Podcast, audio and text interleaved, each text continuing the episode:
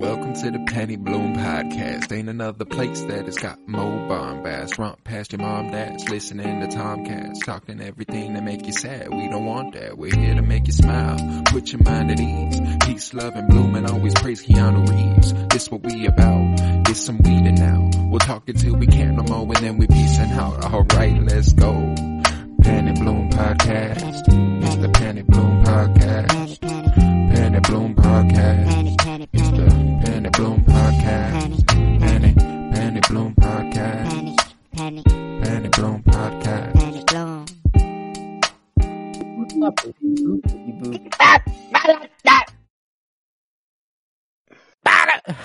Everybody, and welcome in to Rebellion's Bloom, the Penny Bloom podcast's Star Wars umbrella show. It is I, Colton Robertson, and I'm joined by Joseph George. What's up, homie? Oh, what up, what up? Always a pleasure to be here. Oh, and it's always a pleasure to have you, and I'm also joined by KBZ Kyler Arnett. What's up, bud? Yurt. Yurt, and also Nerd. We're talking the Bad Batch. bitches. The Bad Batch bitches. Season 2, episode 14 through 16. And we're going to be all spoilers from the fucking jump. So Hmm. uh, if you have not watched it, you're going to have to get the fuck out of here because I'm assuming if you're watching it, you are actually invested in the story. You do actually want to know what happens. I don't Yeah. think this is something most people are just like, ah. I feel like people who watch the Bad Batch are fans of the Bad Batch, which is That's don't know. reaching, bro. No, no. I mean, but like, there are a lot of people who actively dislike a lot of Star Wars who watch a lot of Star Wars. Yeah. You know what I'm saying? Oh, I feel yeah. like if there's a lot of people who would have already dipped on the Bad Batch. If they're in now, if they're in episode 14 through 16, they're already watching the show, so they're already more They're than that Star Wars fan, you know, that They're just gets rid of it because it's animation and thinks it's a kid's show. So they're in it, and if you're watching it, I mean, let's just be honest, like, I mean, at least for me, I can't speak for everyone, but I am more invested in this story. I was more invested in this story as a season of television than I am in The Mandalorian right now. Like, I was, Mm. I guess, more emotionally invested. Um, Oh yeah. definitely I could say that. I don't know whether I could say, you know, where my theories are going. I, I'm thinking more of, you know, for the future with Mando, but like, man, was this story just told so well and hit so hard, like Dude. on everything they were trying to go for. You know, like they just, they delivered everywhere. Well, what I Um, love about the end of this season here is that it totally subverted my expectations. Anyway, I thought we were heading in a, a hope direction. I thought, Mm. you know, we were gonna bring some shit together, happy ending, t- almost basically with something something slightly wrong. You know, like ah, there's still a looming threat, but at least we all came together. We got Crosshair back. We are all alive, and we are all happy. Uh, no, no, on all counts. Actually, in fact, someone died and someone else got more captured. Not just, not just we broke te- tech or we broke Crosshair out and nobody's dead. I mean, now Crosshair is captured, Omega is captured, Tech is dead. The only ones that are out Hunter, Echo, and Wrecker, and they're like just a mess right now. They don't even know like what to do. You know, like, or I guess they know what to do now. They're they're on a mission. they are not gonna. I don't know what to do, bro. Yeah, like we have to wait. How long until we get any answers? They're gonna make us sit with this for a year, at least. Yeah. Yep. Because, yeah, Bad Batch season one was definitely 2021. That was a while back. Fucking god oh. damn it. Fucking Man, shit, it's- shit, fuck. it's just it's too it was i in my head this season i was like wrecker is the one to go if someone goes and that's just where my head was the whole time i, I never thought my hmm. boy i never thought it was tech's turn you know I'm gonna be honest. I, I felt like it was more him or Echo than anybody this season. Felt like that was just the way the way it was headed. I just think you don't you don't thing. yeah you don't yeah no I hear that you just don't feed them like the the character development and lines that you give them like in in the kind of character moments you give them if like it's not unfortunate. but but the thing that gets me the thing that gets me is that he is gone, and if he is gone, I have to accept it and move on myself. But like, they were showing so much potential with him, with Phee, and him learning like social cues and stuff like that. Like, Oh man, as For- soon as I heard that line in episode 15, I knew it was over. like was- Phee was it was teaching. Tech social cues, and like, that's just for kids watching the show that struggle with that sort of same thing. Like, it could be actually very just good. Like to have, like I was just really excited to see that, and I thought it would be cute as hell. Just Phee and Tech, they were amazing, you know. And I'm like, I cannot wait just for like little social cues to be learned through Tech and Tech to, you know, we just see his progress, you know. And I was like, ah, they're setting it up. Gone, you know. It's a classic. That's a classic trope, though. I how- how often- right. How often do we watch a movie where, you know, the, the the lady goes up to the guy and she's like, "Promise me you'll come home," and he's like, "Yeah, I'll come home." And then when when I come home, everything's gonna we're gonna change the way things happen. We're gonna move to that ranch that we always wanted, man. and everything's gonna be just fine. Boop, dead. As soon as you hear something like that, you're like, "Oh, that guy's gonna fucking die." Uh, and you know why they weren't doing shit like that so explicitly, it was not Mm. nearly as exposition heavy as one might argue another Star Wars show at the Oh. moment is. Yeah. It uh, it was it was they were clearly building a direction for tech that would, you know, kind of see you fulfilled in what he what his life becomes beyond this. And Mhm. you know, they they they kind of did that for other characters, sure. You know, Wrecker was helping out around Pabu. Everyone fucking loved him. He was a cool guy. Hunter is, you know, he's warming up to the idea, but we don't really get any indication that this is what he would like. Mhm. Tech, he's yeah. he sees the beauty and all the stuff that's going on. He's with, he's with Phee, and he's, he's someone he would like to settle down with. Uh, it's just uh, No, it's usually enough to go. Yeah, not much longer on this were- one, huh? They were really focusing on him too. Like one, you know, I don't think tipping point. I don't know. It's like it's going to be hard not to talk about the last two episodes. You Hmm. know, so I really want to try to give as much as though. I can to that Uh, episode because we got Tech and Omega giving little flying lessons. You know, like they were giving so many little things with Tech that were just so cute, like moments. And whenever he's teaching her how to, you know, Omega's taking the Marauder and she's zooming and Tech's, you know, trying to keep calm because you're not supposed to yell, you know, at someone that's new at drive, you know, and it makes it worse. So he's trying to keep his calm. He's pull up, pull up, Omega, pull up, Omega, pull up, you know, and it's I don't know all the At least the just sensor the cute didn't li- go off this time. Yeah, like he's just he's he's the cool uncle, you know, the whole time. And I don't know, I just I love seeing that. That was my favorite scene of the episode was just the flying lessons and like the tech turn. I can do Yeah. the tech turn. I can do the tech turn. Uh, so yeah, I know I love that. That is not what it's called, though I must say I quite like it.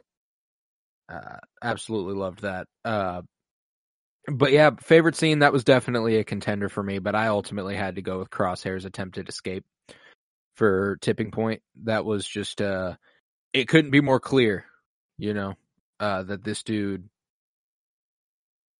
l- loves his boys and he's not quite as evil as everyone might have once thought.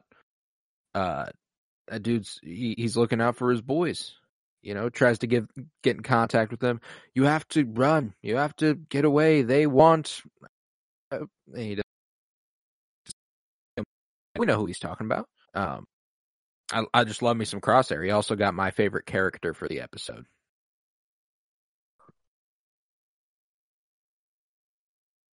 That man was the shit. Um, KBZ, what Uh, about a favorite scene for you? Yeah, um, I really like the moment where, and this is kind of where my favorite line comes into play too. But um, there's that line with Shep when he's talking, and he says, "Is that all you are, a soldier?" Um, I just love the backdrop. That is it, Pa Pavu or Pabu? Pabu. Pabu. Yeah, what I mean, that planet Ooh, is just boobs. a beautiful, beautiful scenic planet. It is Um, beautiful, and I Brought think some we of see the. it I, go. I think it really brought the beautiful. Yeah. Let Colton spit real quick. You're I got- you got you, you got to hear this. you And I'm sure you've seen it online by now because after I said it to Joe, I started seeing it on Twitter too, and I was like, ah, I should have tweeted it. That'd have been nice. Uh, Mm. Pabu was on Scarif, where the Death Star blows up at the end of Rogue One. That's the same planet where That's that's my Jyn and and Cassian hug on the beach and we see him go. It's that planet. We're already on that planet. Those Nice. the Earth, oh. the quakes that are happening, dude. It's because the Empire's there. They're they're fracking their mind, and you know they're they're they're they're putting their base there. Stuff that's fucking with the the island and shit. You know, and stuff shake. It's making and the then we hear planet Project Stardust burp. pop up, and we see the main dude who runs that project. And Can't have shit around here. man, Can't have they- shit around here. even if There's even no if, happy endings. like Hunter and th- they say they can't find Omega and like they they're looking for like years and nothing, right? They event. What I guess how long do we have until Rogue One happens? Fourteen years. Yeah, so no, they- 19, 19 Yeah. years. so they could be searching for so long, so long, and maybe they don't. Maybe they're like, wow, like we're we're doing this forever, and like we have to eventually lay down. They go to Pabu and they do settle down. Eventually, it blows up anyways. So like, it isn't even a happy. End. They can't do that anymore. It's not a. It's not an option anymore. You know, at least. But like, ah, it's just not even on the elemental chart. It never landed. I just want to say, Fugazi It's a wazi. It's a woozy.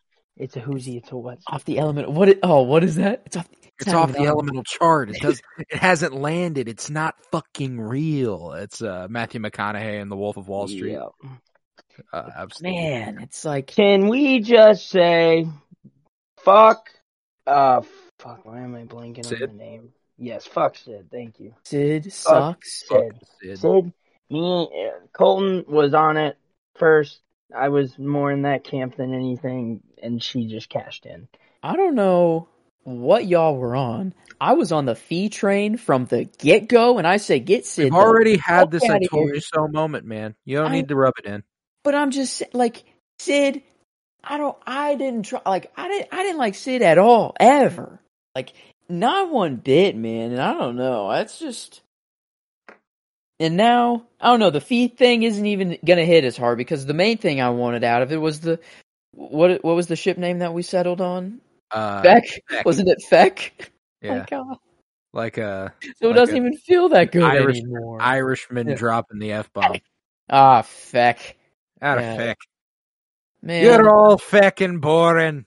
It's from Dude. the Banshees of Inisherin. Yeah, I was gonna say, I was gonna say, you sounded just like that. No.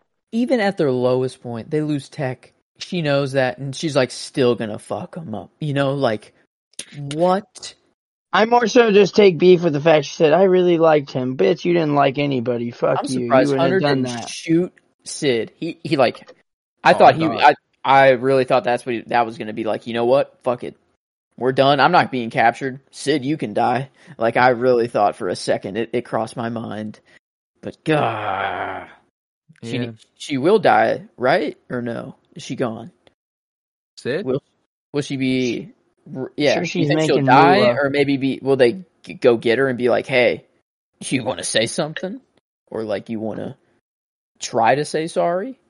I don't know Hmm. how you could, but I don't know. Maybe I don't want them to. I, I kind of want her to just be gone, but they've done a lot with that character and the way that she handled this turning them over. Um, it was it was shitty, and she knew it was shitty. But at least she knew it was shitty. It doesn't make it any less shitty, but she feels bad about it, which I do think is like,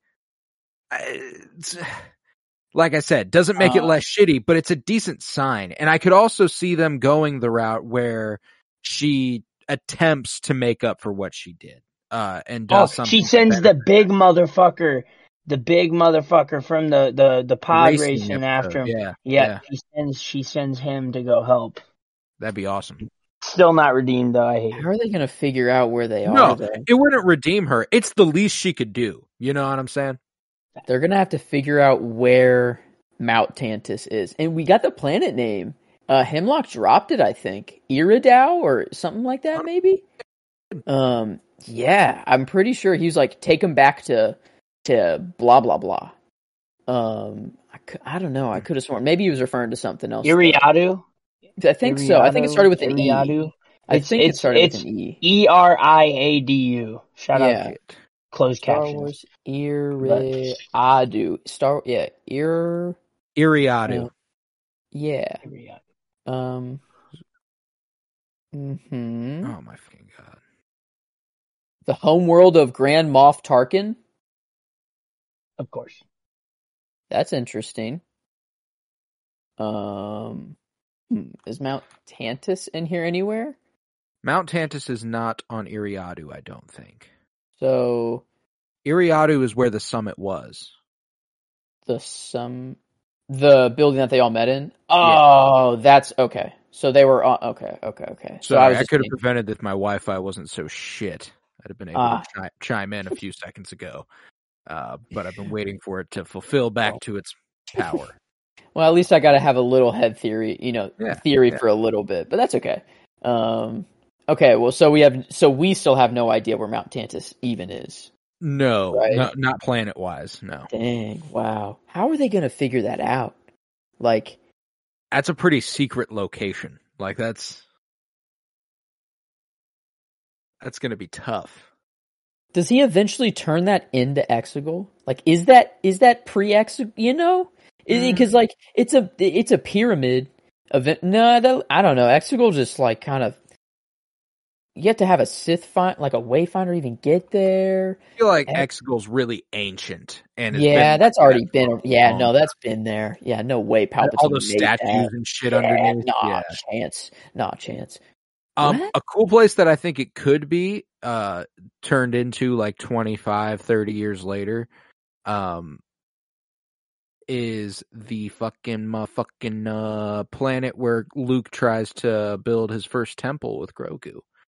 It's got a decently similar terrain and stuff. I think that could be interesting. That's the only, like, and that's the only thing I'm basing it off of. There's also the fact that in the books, Mount Tantiss, this is based off of a original Thrawn Legends trilogy stuff. Mount Tantiss is where they clone uh, a force sensitive being.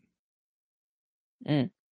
Uh, so like Would make sense. if it was a place that was strong in the force and stuff and Luke Mm. like they it would continue the whole Coruscant with the Jedi temple being built on a Sith temple being built on a Jedi temple, et cetera, et cetera. Like Wow. And I guess we were talking a little bit off mic about this a little bit, just because it's it's been hard not to to talk about it. But the hope that we have for Tech, uh, Kyler, I don't think we've we've brought it up yet, but like, um, his goggles were recovered, and Hemlock said that that's all that they could find. That's all that they could recover. But we were thinking that maybe they did find his body, and if they have Tech's body, then they have his DNA, and maybe they use that to tell Nala Se and Omega, try to clone another tech, have all this memory stay intact as well, so you can have him back, and then that's how they, you know, figure out the transfer of consciousness sort of cloning thing, or mm-hmm. something along those lines. Because we don't know whether Palpatine transferred his consciousness through the Sith, you know, through Sith means, or if he did it through whatever they're trying to figure out now you know, because obviously this research is very important to Palpatine. it almost certainly had Like, to be the Sith stuff because his brain probably got destroyed when the Death Star did. yeah, but say so. Okay, maybe Palpatine did that, but say you have the brain. Say like Hmm. you do. In this case, Tech's brain is probably still there. It's you know, it's probably. I don't even want to think about what his body looks like, but No, yeah, that was the. I um, was gonna say maybe the only reason they only found the goggles is because his body was completely and utterly and that's that is possible. And I do need to get. I do need to accept the reality that he is It's not gone a short on. fall he endured. Yeah, no, not at all. And that thing was tracking right on top of him. yeah. that dude is also tech, though. I can't, He know- we need to Smarted hey, his way out of it. Hey, we need to dro- we need to drop little snippets of this shit somewhere to where like that's just like one of the snippets from this episode is like, but that man is tech though. Like- mean, Man is tech though. I mean, he's come out of pretty impossible situations before. This one seems pretty insurmountable. I mean, I don't know how you just counter gravity. You and, know that and from a from a storytelling perspective, obviously I love tech. I love tech and this was fucking heartbreaking. It was the I've I've obviously teared up and cried during Star Wars within the last few years. Hmm. There are only a few times where I've like sobbed. This is one of them. This Yeah. is one of them.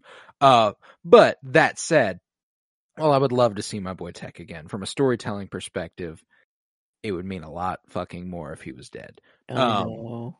I know. He's gone. He's gone. He's gone. Can't learn how to 99. replace him. Can't Plant, yeah, I know. never learn how to replace him. He's gone. He's gone. Well, you know, a little I Hall will. and Oates for He's so gone. He's so gone. I was thinking of giving Tech the clean sweep for character, just because it's not. It's the be only possible it's, to do it's anymore. only You know, cor- it's only But- correct.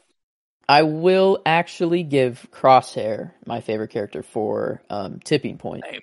For him actually not breaking and giving up Omega, and him because like Hemlock comes in and he's like, "What is she? She means nothing to you. If you give me her, you're out of here, and you don't have to suffer anymore. Like it's that easy." And Crosshair still doesn't say a word. Like I don't know. It was just very nice to see. So that was the only reason I'll give Crosshair the favorite character for for episode 14 but uh 15 and 16 it's gonna have to go to tech um for me Um, yeah, I mean, and I can't blame you for that one bit yeah because Um, you you only get so many chances in this life now to pick Tech for your favorite character.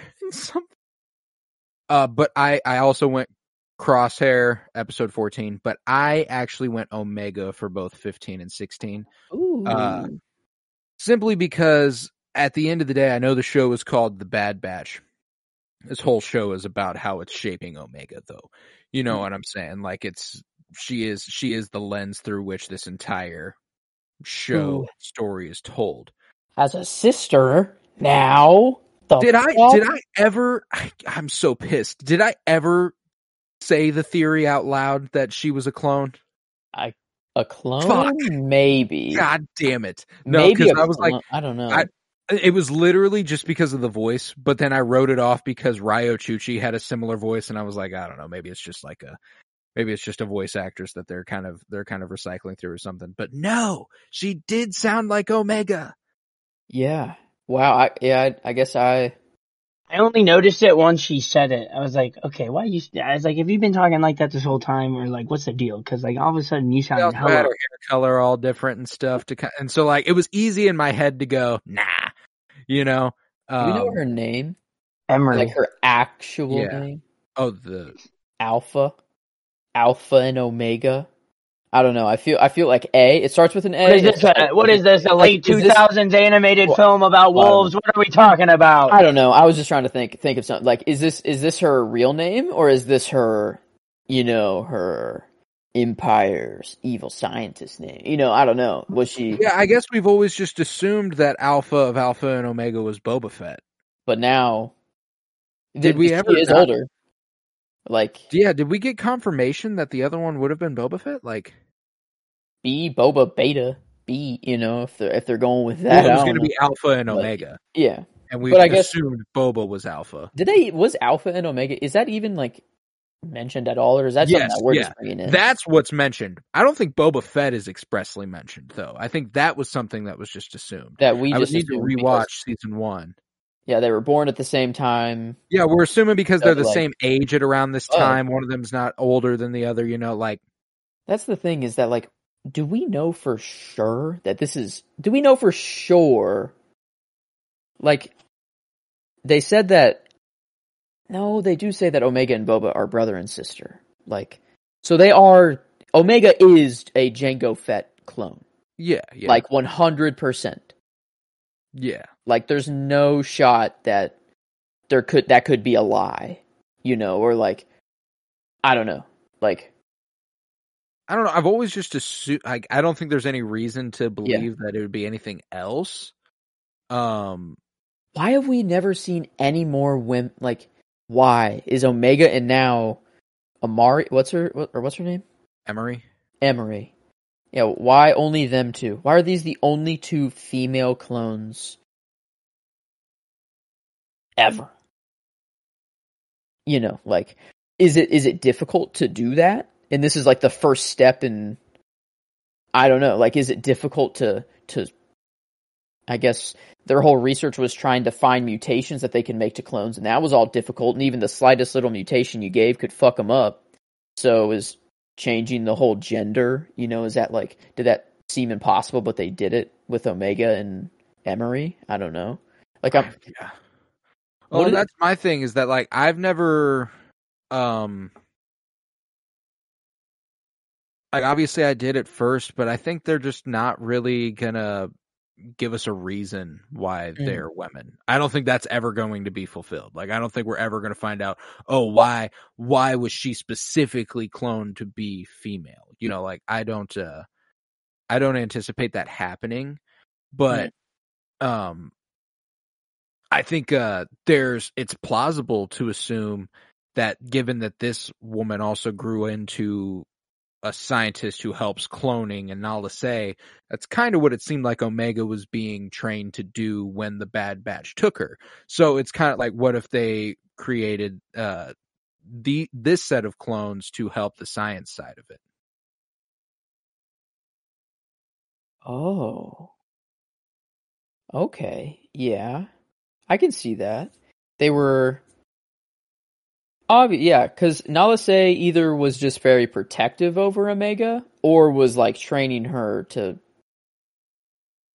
become I don't know, like That's the th- like it seems like this Emerie takes more after Hemlock yeah. as far as where she's come from. It doesn't seem like she worked a lot one on one with Nala Se. Um maybe kind of it's like she worked for Kamino, was restricted and she couldn't research what she truly wanted, but then the Empire came around and was like, "Hey, we'll let you do the you know real research that can do real you know the Empire twist on it," and then convinced her to leave. And I don't, I don't know because how did did she get captured? Was she always with Uh, Hemlock? Is like how like what does that? mean? Are, Part of me born at the wonders if, like, as Omega or part- well before? Does she age different? Oh part of me wonders if it's something like the empire like caught wind that a, a, a woman clone was you know created or whatever and was like hold on like this could be a breakthrough. Like we want to pull her in and integrate her into the empire do our own studies or testing or something of that sort. It didn't really work. So now it's like you're just going to work for us in like some sort of capacity and like Hmm. Does that make because that's why like to me like maybe it seems to me like it almost like didn't really work out with what they had intended with her and that's why they want omega so bad but maybe i'm just like grasping at straws here No, I can't. I, I I like that idea. the The only thing that I could come up with that was even remotely plausible was that there's been some other Kaminoan contingent that Hemlock has been working for for years. Because to to ascend to the head of the Imperial Science Division and be running like clone experiments and stuff, it doesn't imply that you just happen to start fucking with cloning. You know, it gives the vibe that you've been around. His hand, like, do we? That's a. I feel like his hand. It's always it's always gloved up or like covered up, and he always holds it. I feel Mhm. like it's like something went wrong in it, like a past experiment. You know, for him, like maybe he tried to do something to himself. You know, or something like that. Right. Um, like and that's like, why uh, because like the lizard That's what I was trying to think. Yeah. Was he just doing cloning his whole the whole time, and that's what got him to climb the ranks? Um, Dr. I don't. Curt yeah, Connors. who, who, kn- like Kurt this? But he, I don't know, Jimmi. Yeah, Jimmi Simpson. Um, That's my performance for 14, man. He's crazy. oh, dude, yeah, he it was, yeah, he he like dominated the episode for sure. He was in it like he popped up so many times, and he just he does so well with it. And dude, I want so badly for that character to not die in the Bad Batch, so that he, so that Jimmi Simpson can play Hemlock in live action also because That'd be Jimmi Simpson is a fucking incredible actor. I would he is. love I would love to see him perform it in in, uh, in live action as well. Uh, cuz he's he's killing the voice. That voice acting is Oh. incredible. Uh Oh, Where It would was- it be likely that we would see him in live action, like Mando or Um, something? Or probably Andor. Andor. uh, Andor would make up Mm. the most sense to me because it kind of feels like uh you know, it feels like Pershing's kind of the successor to Hemlock in some way as far as taking over his studies but not approaching them the same sort of um Kyler, you haven't watched Game of Thrones, but I know that Joe has this the sort of Qyburn vibe that Hemlock has. Hmm. The he Yeah, I yeah. got kicked out of the academy for the fucking horrifying experiments I was performing on people. Like perfect, gives- you're hired. Yeah, exactly. He gives those vibes big time. Um, kind of like that, kind of like that scientist from Andor that develops the tech to was it Gorsh, Doctor Gorsh, the Gorsh method or something like that. The oh yeah. the- torturous oh. screams. Yeah. Ew. So like, uh, th- I feel like Hemlock and that guy would be boys. They'd be down. They, you know, they'd they'd kick back and grab a couple Oh. spotchkas. I just what I guess the goal of this research now is just to like they don't know the secrets that the Kamino like the, it's a secret. Like the Kaminoans didn't let anyone else know how they cloned because they, you know, obviously they make way more money that way. And so they're just trying to get it out of Nala Se. So I guess like they don't the Empire doesn't need Omega, right? It's just that they want the Kaminoan secret and that Nala Se, you know, Yeah. It, So I it's- don't think it has anything to do with Omega specifically yet. yeah. like I think I think Uh, Nala Se will let something slip that's like that gives away a I reason I can see this. special. Yeah, And they'll be I like, can see this. "Oh fuck yeah, fuck Nala Se then. Let's let's just figure out what to do with with this chick." You know? Oh. I can see that. I like that direction. I don't. I mean, I hate it, but I see it. No, yeah, yeah, yeah. What if like that's the secret? That's she like they or I guess maybe Emerie is too, I don't know, but maybe like in order to keep clones being born, you need one female to be like the mother. You need a mother and a father, you know, but that's the mistake that all scientists have forgotten is that they're just like all trying to clone one person, but like actually you need to clone one female first and then you use that clone female to make all the rest of the baby clones or you know i don't know. Maybe that's the secret. The big holy fuck is that you have to have i don't know. Like that's why they were so protective of omega and that's why they needed her. That's why she ages slower than everyone else is because they just would need her for a long time you know and just to stay there just to keep her dna i don't know or whatever it is. But obviously the kaminoans know something that the empire does not or that no one else knows um, and- Again, I do think it is going to be specifically relevant to um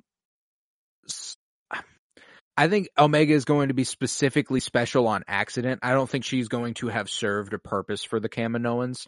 That's kind of like a Hmm. I think I- I, still like the idea that Nala Se knows something about Omega that nobody else does that she just didn't let slip, and then she made her her right hand or her right hand gal to follow around and mentor and stuff so that she could keep a close eye on her, and when she couldn't anymore, because Lama Su seems to also know whatever's important about Omega because why else would they keep trying to fucking get her via bounty hunters and stuff?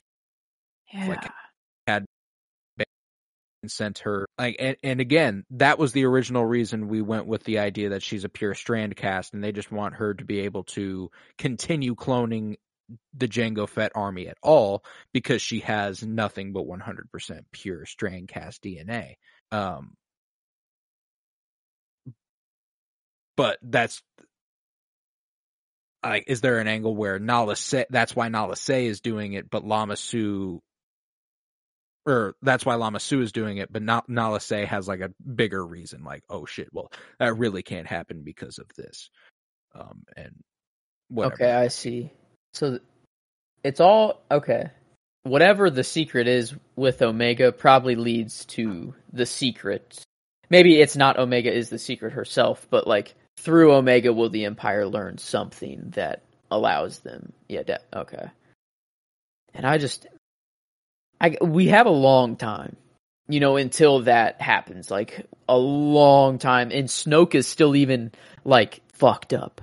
You know, like it's still Right. going through like experiments even in the sequel era. Snoke- So like, does have on Wikipedia, which can can be overwritten, a a birth year. oh, They say he was born at least at the latest 12 BBY, which is still about 8 years after the fall of the Republican rise of the Empire. So Snoke would be alive during Andor and Obi-Wan Kenobi and shit like that, but would not be alive for Bad Batch yet. so yeah, they did say that Snoke he saw the rise and the fall. Yeah, they like they always said that, but like, was it Yeah. just? But like Snoke was Palpatine, you know, and obviously Palpatine saw the rise and the fall. But like The people who say that about him do not know. they don't know that he's Palpatine, so it is Yeah. that Snoke was actually alive during that. Okay, okay, um, yeah, duh, yeah, because okay, wow, okay. So okay, we have a little, we, but we still have time to get there. He's not born. Like we still have. There are a lot of research needs to be done. They need to right, figure out a and lot. with yeah. with like again, I don't know when that was set into place. Like if that was set Mhm. into place pre Rise of Skywalker, before we knew for sure he was a clone, that could be fucking anything. Then you know, like because of the accelerated aging thing, like he could be born around the time of the Mandalorian and be seemingly a hundred years old on the Mhm. surface come twenty five years later. You know, but that's another thing. Like how like due to the fact that Snoke is actually a fucking ancient evil Sith Lord who's disguising himself as another guy, it's hard to be able to say exactly how old Snoke actually is, you know? Um, because even if he Yeah. was born in 12 BBY, that would mean he's like 48, 49 in The Last Jedi. Does that look like that's like the same age as like fucking Din Djarin, you know? Like, no. That's these these guys are not the same age. Oh man, the story is just it's getting so interesting and they're involving the sequels. Like it's it, I don't know, it's it's really like we're talking about the sequels right now, but we're we're in Well, there's this connection also to Mandalorian season 3, episode 3, when Pershing explains that what he was trying to do was combine two different strands of DNA to uh create like the perfect Mm, entity. So like uh like the perfect health it would fix anything if you can sear two different forms of DNA together and and is there a chance Omega could be the stepping stones to that? Like Hem- Hemlock figures something out because again, like the fact that Pershing wears that fucking Kaminoan sigil implies that he learned from the Kaminoans in some capacity, and if Nala Se is the one who teaches them, you know, there, there could be something there. Ooh. Maybe Nala Se, while they they get to work in a lab, you know, but they're under under watch and they can't leave. Maybe she pulls like an Iron Man sort of thing and works in secret and like you know in the background, and she clones the Kaminoan people back. She's like, all my people are gone. I guess. Well, do we ever see Kaminoans in the sequels and stuff? Yeah, they're probably. I don't know. They're I'm probably. sorry, I was looking up. Uh, we do not see Kaminoans in the sequel, but I was looking up Pershing's Wikipedia to see if there was like a birth date for him to see how that would line up with this. Mm. And there is no birth date, but like his home world, I thought it was extremely funny that it says his home world is an astronomical object. What the fuck does that Ooh. mean?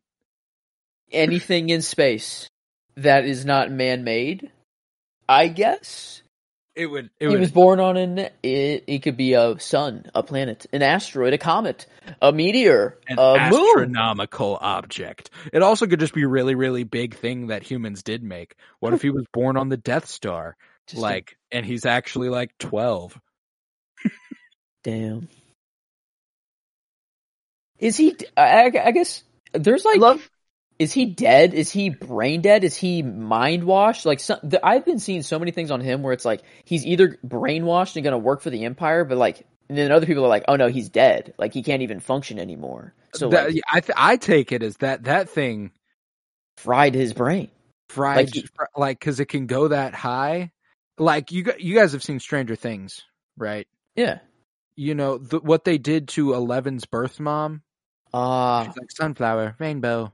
That's gonna be Pershing. Yeah, Yeah. he's gonna be. Yeah, He's okay. gonna be sitting in a chair, just That's what I rocking back and forth, repeating the same phrase over and over. Probably like something along the lines of "Trap, Kane, Gideon, Trap, Kane." Mm-hmm. Oh man.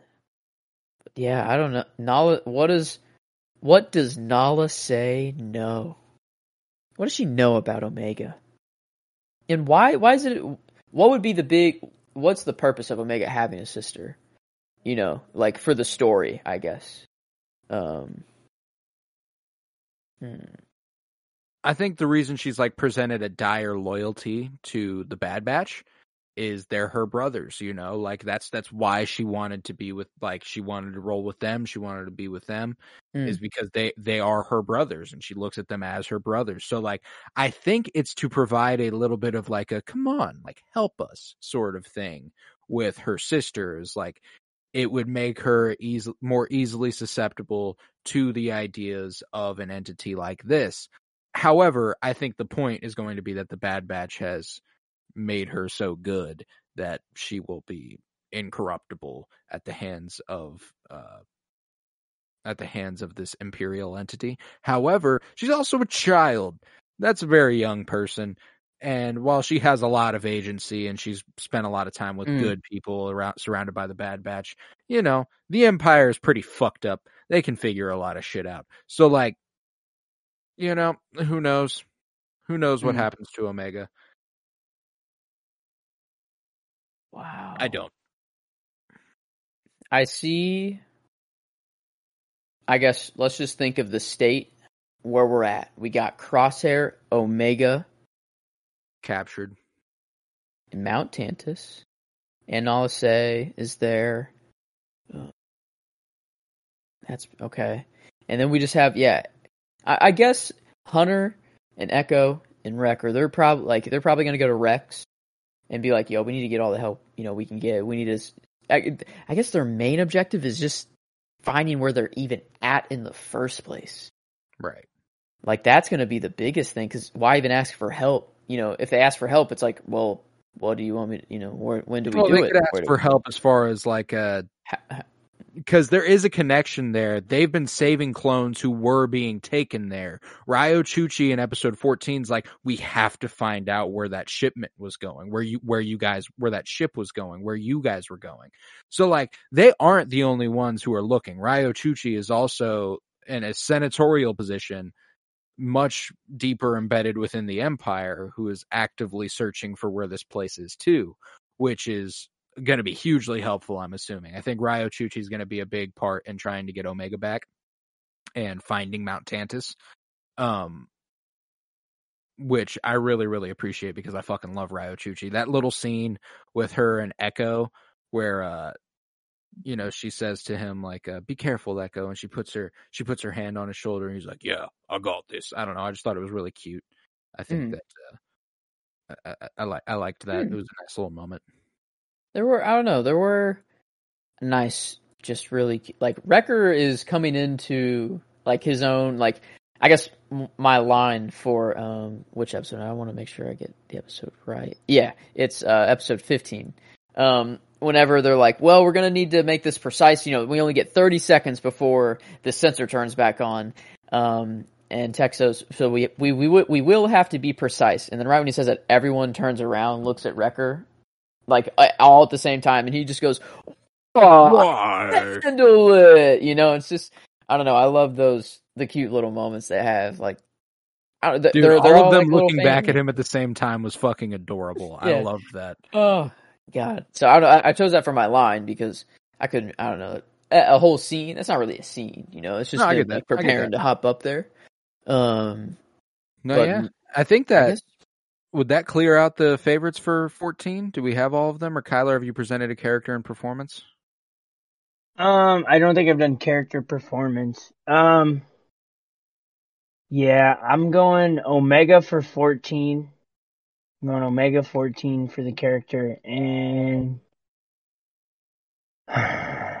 yeah, let's just go with uh, her her voice actress. I know the name. Michelle I Long. just yeah, I'm horrible with the names. I forget them every week. It's No, like just all deja vu. I get you. I'm gonna go with her. I just I have to give it to her for 14 because I'm gonna go a different route in either one of 15 or 16. I haven't made my mind up yet, so I just want to make sure I give her the flowers. Plus, like Joe talked about with the flying scene earlier, it was just like a mm. such a standout moment. And now, after knowing what happens, like oh. Oh, oh my, oh my god, yeah, I just, I, I'm gonna have to cherish that. The Um, last that'll be- nice little moment. at least she Yep. learned the tech turn while she could from the man still himself. alive in some know. way. I hope she starts wearing his goggles. Oh my god. Uh, fucking Emerie has red goggles now. Omega has to have her own, yes. And she's gonna need them for research. She's gonna realize that they're so helpful and maybe do the little visor thing herself. She's gonna, oh dude, dude. no. What I'm fully preparing for, Omega's outliving all of them, right? Um, yeah. preparing for Omega with the tech goggles, the hunter headband, tattooing a crosshair over her eye, fucking like just g- going nuts with it, you know. And those are the only ones that she can really do without permanently disforming herself for like Wrecker or uh, Echo. Uh, she'd have to like scar half her face and Oh no, we just haven't seen her grow yet. She just hasn't hit puberty, but when she hits puberty, she grows like Wrecker. She just actually she's just becomes jacked. Yeah, she's huge. Yeah, so she she'll just develop Wrecker naturally. Yeah, there you Uh, go. There you go. yeah. But yeah, Echo, that's going to be a tough one. Uh, don't think don't think you can do a lot to replicate Echo without being tortured continuously and taken apart and putting back together. Well, luckily in this case, he's not a true member of the Bad Batch and an honorary member. So There like it wouldn't be an actual mutation. He wasn't was born a Batcher. Yeah. There. So there- there so wouldn't yeah. So it's it's all good. Uh, maybe I guess foreshadowing of what she eventually becomes. I don't know. A lot of people in Star Wars get their hands chopped off though, so maybe she just has you know a robotic hand, and then when she does, she's like, "Well, Echo had that, and it was really useful, so might as well." You know. maybe a little switcheroo thing going on. Oh, she off, actually Razor gets Echoes, and it is his. Like, uh, uh, oh no, uh, no. It was Just just like so- Echo's armor or something. I don't know. There could be there Mm. could be something there. Mm. But I like. I don't know. I hope this show goes on for quite a while. I hope we get just maybe each season one batch member dies. You know, I don't want that I to happen, a- but then it would it would let it go for a while. Um, I have a theory, at least for the story they're telling right now. Whatever next season will be the last season of this this arc of trying to get Crosshair back and trying to trying to get him back on the batch and making sure everybody's okay and stuff because it seems like the goal of this show is to settle down now. Like find finally find a spot where we can be comfortable. And mhm. I think they can get that done in an, in another season, given how close we get in this one. It was the Empire Strikes Back of the Bad Batch season trilogy. You know, like it's we're ending on a low note. Wow, we really got our ass beaten that one. Mm. God damn. But we're just over halfway there. Everything ends up wrapping itself up in that third movie. Everything will wrap itself up in this third season, I think. And beyond that, maybe they uh I could see them continuing the show in some capacity, but it would have to be a whole new story, uh, like as far as like uh, the direction of it. Because I don't know how much longer we can do the crosshair, getting him back on our side and trying to achieve peace. Like that's that those seem like the goals. If you do that for more than another season, Wow. That's true. We did say that, like, oh, this season it's either Crosshair is dying or like making a sacrifice play whenever like or something, or like he rejoins the group somehow. And With Tech dead, 100% Crosshair doesn't die. For my money. Mm. now, yeah, it's gonna be a while before Yeah. they kill someone else, right? It's probably another season finale if they do it. I don't know, or least, like yeah. midway. Like I, I have the feeling that none of the I don't I don't think another one of them will die. I think that was that was it. Now the stakes are that high. Any of them could die, but they won't. You know? I think all of them go to like old age. It's still a kid show. Like you can't kill that many of like a core group of characters. Like you just can't. Like now, am I happy that Tech was the one that had to fall on the sword? Fuck no, I'm not. But I also don't really know if there's anyone you would want to die.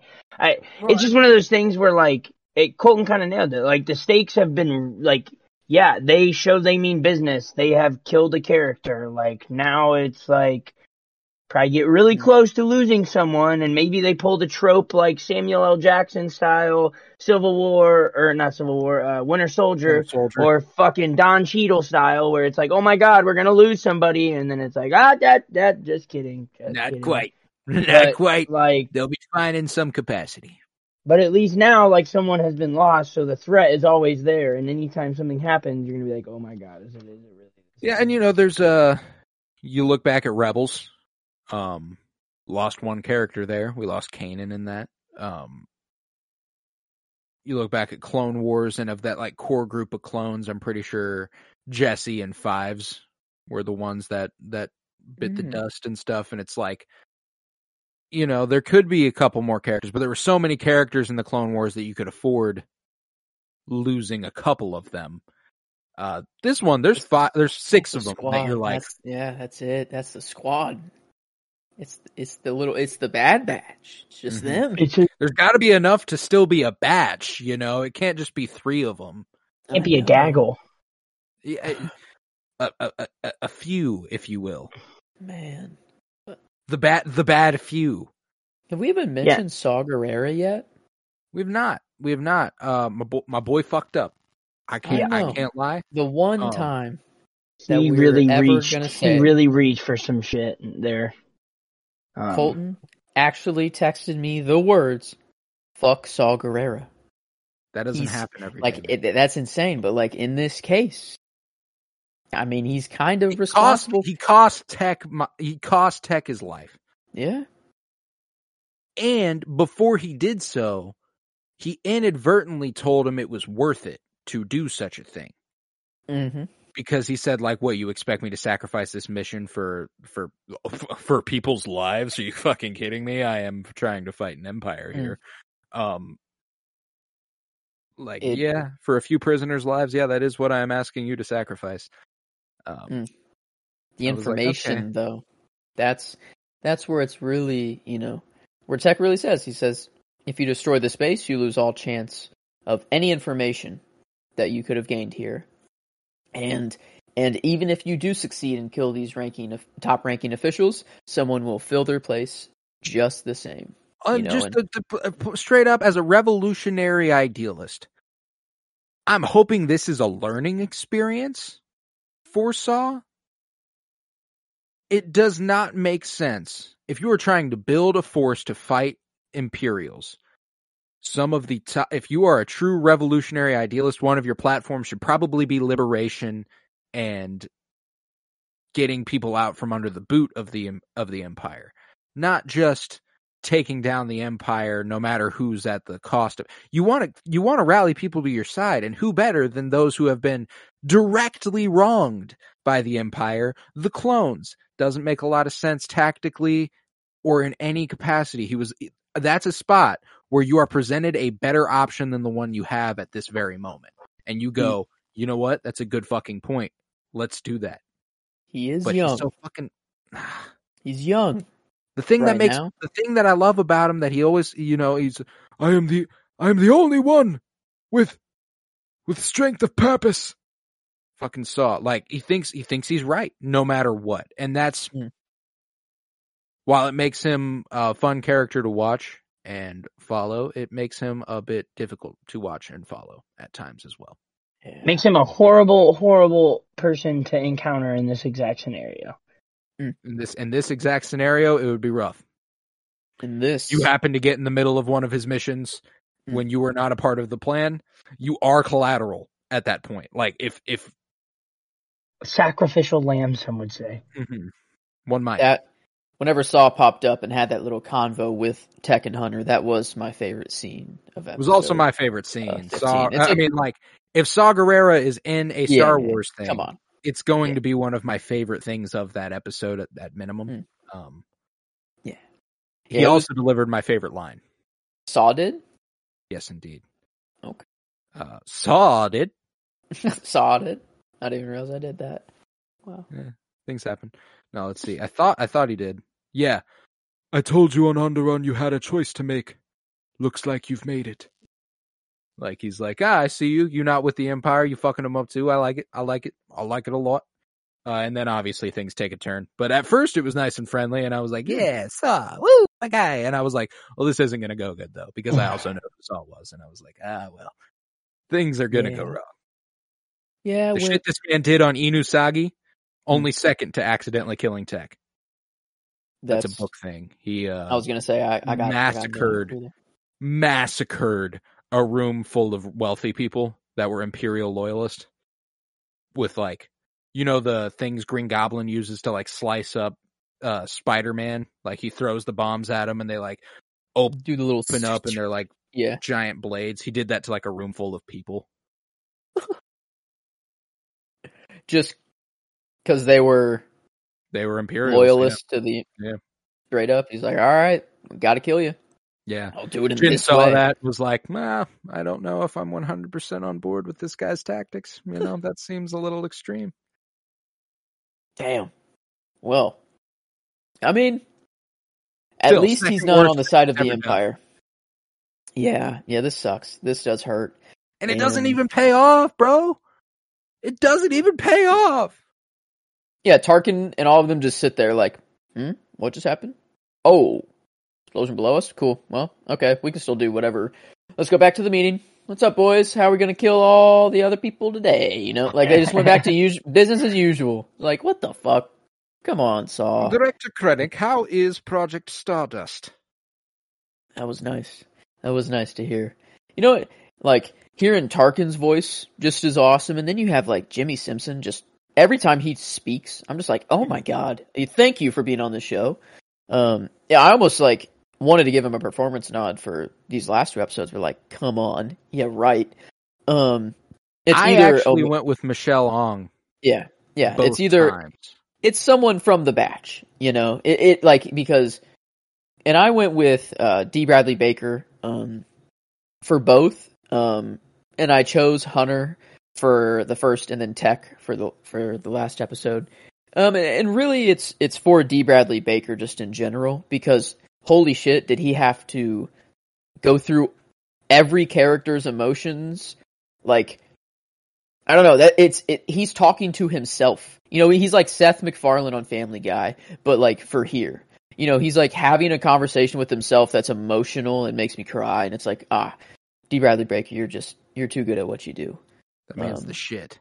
Yeah, no, So- and that's the that's the logical choice. I think. I think that's the uh, that's the smart one. That's the just all around the performances this man gives week after week. If we're doing season favorites, D. Bradley Baker has to be your favorite voice actor on this show, just because he is almost every character on the show. Uh, that's Yeah. it's just too strong.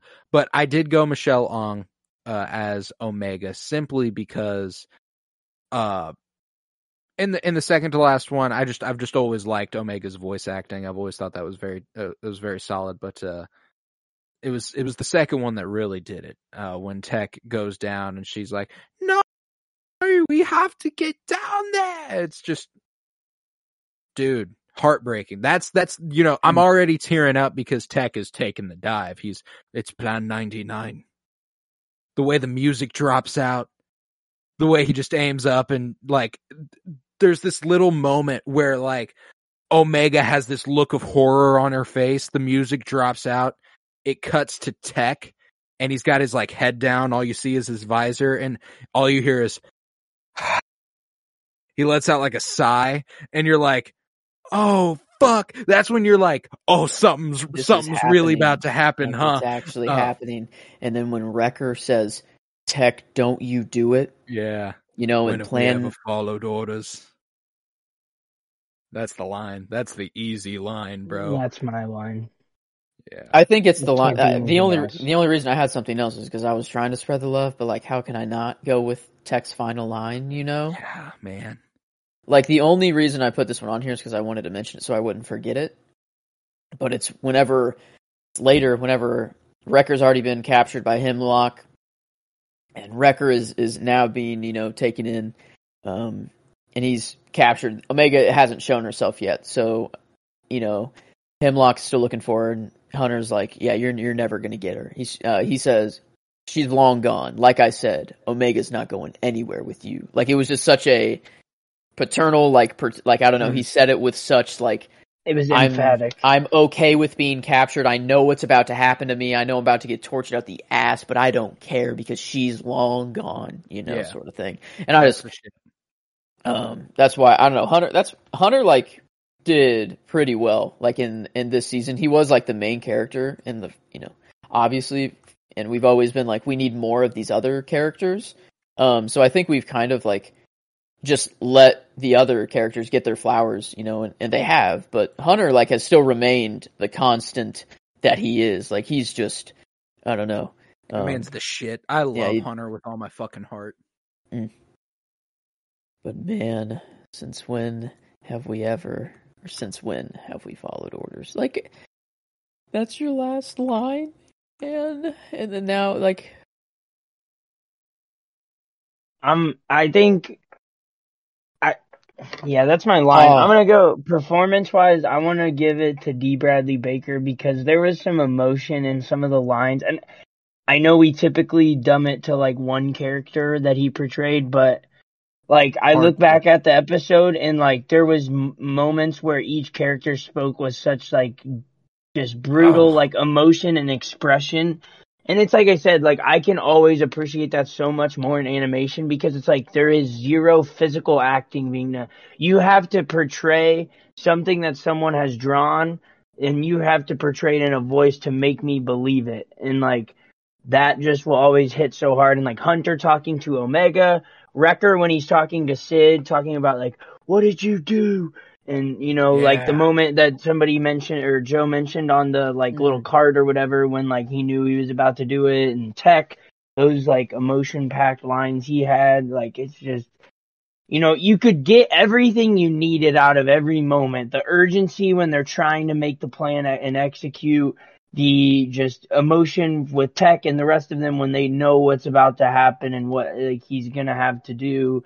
The aftermath of that, the emotion, just like everything about it, hmm. D. Bradley Baker absolutely knocked it out of the park. I got to give it to him for like everyone because I agree. And like there's this point whenever before tech has fallen and they're all on the line, they're all in danger and like you don't you know something bad's going to happen but you don't know what specifically cuz in the back of your head you're like they don't all die. They can't all die. But there's something there that like you're still on the edge of your fucking seat. Whenever they are stuck in the middle of nowhere, they can't move, they can't hide, and they call in air support. And there are three ships coming. And Hunter goes, There's three ships coming. And Omega's like, Well, I can't see them. And then like they're fucked. The music again drops out. They Mhm. start they start firing. And like there's that part where Hunter this was this would have been my favorite performance from D. Bradley Baker in the episode.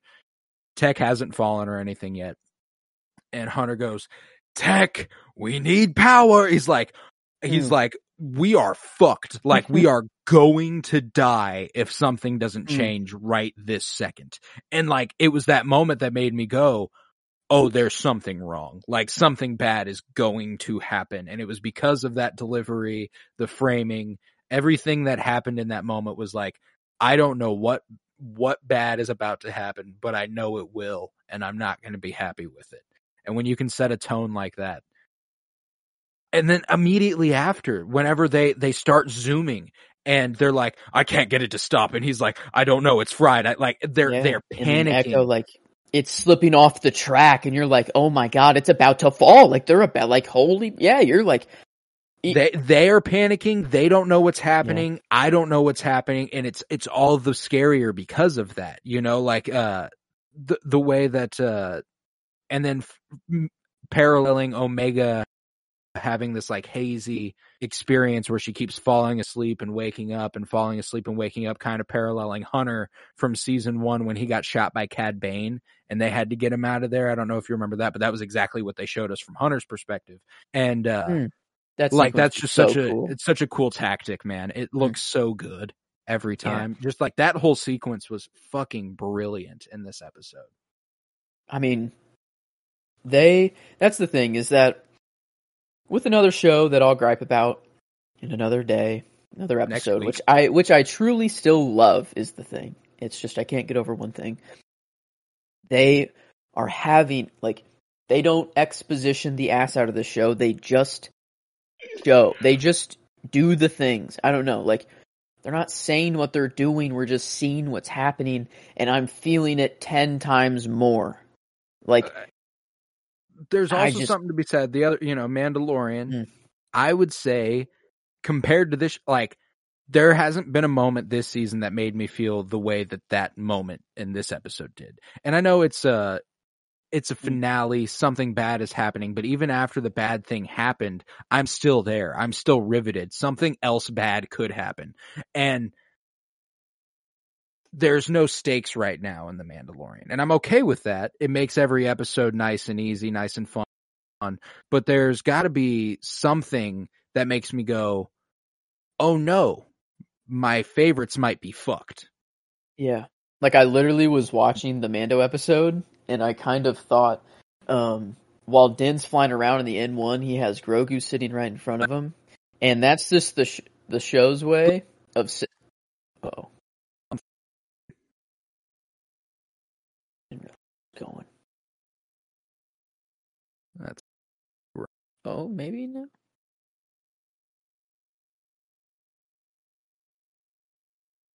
I think now we're back. Now your video's going. I don't know. This is this is all sorts of fucked.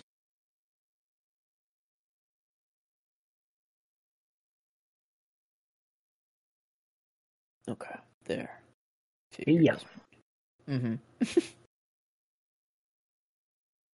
Three, two, one. But um, One. almost.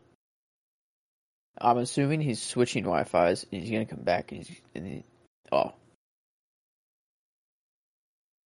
Man, that was a yes. I doubt you heard hardly any of that then, huh? yeah no um I think we were let's see what was the last thing that we were The stakes I is what I was yeah zero about. stakes and that was basically where it where it stopped Yeah. yeah No, I was ju- I was just commenting on how there's just no like in the Mandalorian right now, there's no entity that makes me feel threatened. And I know it's the end of the season in the Bad Hmm. Batch. The stakes are naturally higher. Something big is going to happen. It's the end of the season. And this show's tone leads you to believe that. You know, like there's something something's Oh, gonna yeah. happen. You don't know what. yeah Uh I mean, it's, the it's Mandalorian. They have the biggest plot armor device at Grogu. Like, if Grogu is with anyone, you know for a fact that they're good. You know, like Din, literally. Okay, like whenever Din is in the N1 piloting, Grogu sitting right there in front of him. That's like literal plot armor. That N1 cannot blow up. You know, it can't. Din is completely safe, and he's wearing the plot armor like right on him. You know, it's like I don't know. It's just they Din's got Beskar, and then he's got Grogu, and then Grogu's got Beskar chainmail, and then another layer of Beskar. So like they're just showing you like the layers of plot armor that these characters got. You know, and it's there's yeah there is there's a difference. I don't know. There's there's two two different sides. Is when there is no stakes, I can just have a fun time and a blast, just seeing what these characters can do. Because Right. Din's turning into a badass in his own right. Grogu is as well, like Bo-Katan is. So like everything's going well and it's cool. But I just don't have that emotional stake in the show. The Bad Batch, I was a mess when Tech, like I ugly cried this today because of tech. No, I have not well- ugly cried because of the Mandalorian yet. You know? No, Like, yeah, and I, I, I ha I think, uh, not in season three. Yeah, Mm. by any means. I, uh, Oh, I ugly cry. Okay, yeah, fair. I cannot say that that is true for seasons one or two because I did ugly Yeah. cry. yeah, no, that fucked me up. And, and those seasons had particularly, eh, they had stakes. You know, there was something that seemed insurmountable. The the moment when those three ships come in for air support against the Bad Batch, s- stranded in the middle of nowhere. That was the Dark Troopers banging on the door, like they're fucked. The way Moff Gideon's like, you know, Yeah, that when they get through this door, you will die. Mm. I will live, showing. Yeah, and I will have the child. Like, you're fucked. There is no way out of that. And right now, we always like we always there was an allusion to the fact that the Dark Troopers existed a few episodes earlier. There was all this, and the Mandalorian. I don't even know who would be the problem in the last couple episodes besides Imperials in general, and I don't know what stake they would have. It would just be that they're the Empire and that they want to get rid of the Mandalorians who wronged them. You know, like that's that's all it would be. Hmm. And so like it's there it's just a different thing. With this, it's like everything is so personal. Everything is like they are trying to get Omega. They are hunting the Bad Batch. Mm. They don't like they are at risk specifically. Yeah. And the other layer, the clones in general are at risk. yeah. They So can't just like, go uh, anywhere. Yeah, it's. Oh, I don't know. It, the sh- the show. I I always watch Mando first, and then I watch The Bad Batch. And every week so far, I've been, wow, I have, I was m- more into that 20 minute, 30 minute Bad Batch episode than I was for however many millions they spent on this ep. You know, like, I don't know. It's just, it, it I'm not. I am finally. I am excited next week to discuss Mm. episode five of The Mandalorian because for the first time this season, I am super. I'm super excited about where Yeah. the show might actually be heading. Mhm. Um, but previously, I've been like, "What are we doing? Where are we going? Who's who's what? What's where?" And I understand that the story has to unfold as it will unfold, and all that, et cetera, et cetera. It's just it's taking a little bit of time to get there. And if they're setting up a few seasons, a couple seasons, that's cool. If all that setup was for the next four episodes, I'll be kind of like, "Wow, that was an awful lot of setup." You know? Yeah. Uh, I don't know. They've always seemed to do it, so I'll trust them. And uh but hey, this show is complete and we can talk about its season in whole. And I do know that it was fucking amazing. Mm. And we were talking off mic about kind of like a scale. You have on one end Andor and on the other end Mando. Where does the Bad Batch slide in there? And I said and that's not to imply that Yeah. Mandalorian is the worst show. Yeah, no, no, no, no. the, the- Yeah. no, that's not what that's meant to imply. It's just if It there is- is a scale from Andor to Mando. I am implying that Andor is better than the Mandalorian, and by a good 1000%. and by a good amount at that. So like there is a sizable gap. Even if they are one and two, there is a sizable gap. Yeah, very sizable. So where does the Bad Batch fall in there? I guess this season specifically. And I think I think it's closer to Andor. I don't I think it's like not halfway. Like I think it's actually closer to Andor than it than it is closer to the Mandalorian. Mm. Like it is the craft. Like it is actually well thought out. Like I don't know the story. Like every episode, I'm even held in. The only times that at the end of an episode I wasn't a wreck or a mess or either holy shit that just happened was whenever it was a two episode arc where they released them back to back because they knew they would be released back to back. Like this like the episode 15 like at the end of the car they're like oh this is bad and then they just we got right back into it you know so it was like Right. basically a one big episode um but um i don't know it's just the pacing of this show was done so like it's it's so much nicer when you can have 16 episodes to sit with your characters like we have double the amount of episodes that we're getting from mando and we have I I'd say more than double the emotional stake into the like more than double the emotional stake. Um, I care about Grogu and Mando because they're Star Wars and Grogu's cute as fuck, and I, I don't want him to die, obviously. But like, I know way more cute little quirks of the Bad Batch. You know, I know like their personalities better. Um, Din is just kind of. We don't really have a lot to Din yet. You know, he's pretty one dimensional. It's just protect Grogu right now. Mm. It's about it, you know, and it's like, or be proud of him and show him new moves, or like it's just it's I don't know. That's there's no other arc. I don't know. It's just Here, okay, interesting parallel I kind of want to make as like we've kind of moved into like a little bit more of a concrete idea of where this season at least is with Grogu and Din and the company. Um, is like one thing that I think lends so well for the Bad Batch, and not only as just like I think animation as the medium helps so much in this regard too, because it just gives it such a deeper sense of like heart in a sense almost. Um, I don't know if that quite clicks, but it just it just it does like with me personally. But also I think like Omega having multiple different role models who are so impactful in such drastically different like ways, if that kind of makes sense.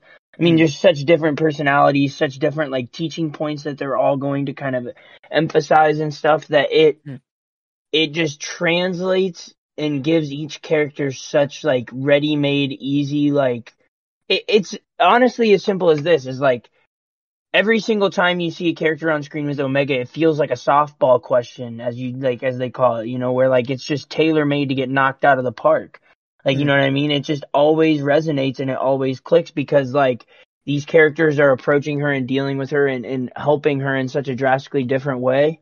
Whereas like that's one thing that this season of Mandalorian has kind of opened the door to is that like, and I guess they've kind of done this in the Bo- Book of Boba where like Luke and stuff, but it just still felt very like, I don't know, like it just didn't quite like click the same, I guess. You know what I'm saying?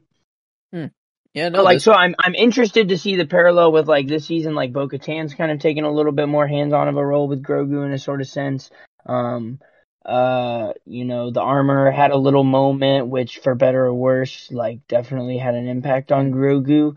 So I'm not saying that they should just carbon copy it. I guess I'm just No. more so like connecting dots between like I just think that like the Bad Batch, like even when Mando is doing something Bad Batch esque, like Bad Batch just feels so organic and earned and deserved.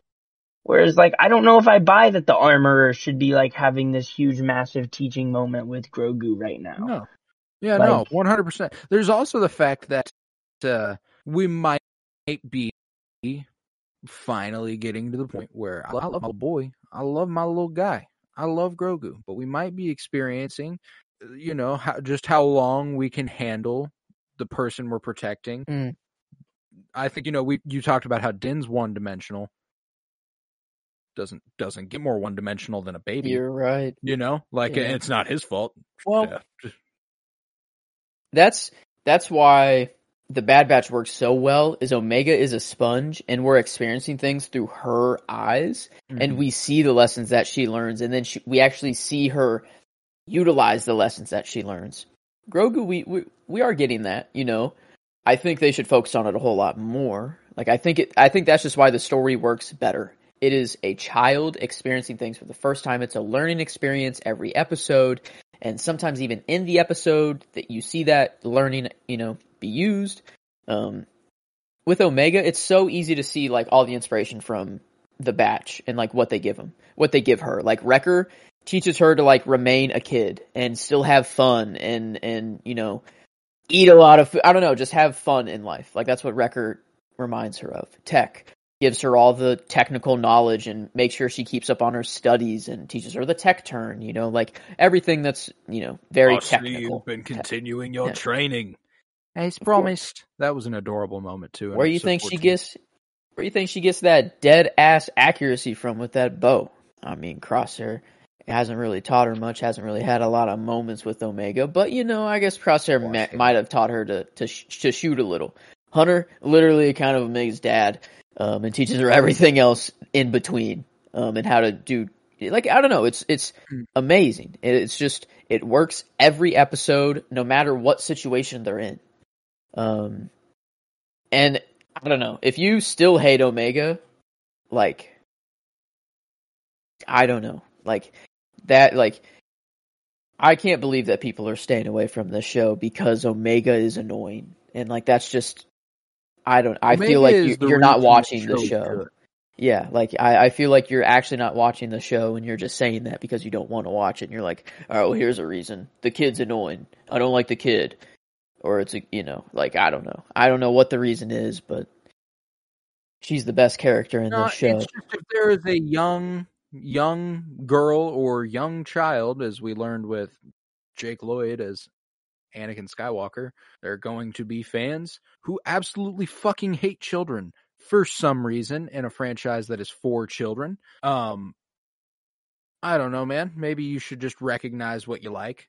You do like children's things, and that's okay. There's nothing wrong with that. You just need to accept a little bit more that like the st- the stuff isn't always tailor made for adults that grew up on it.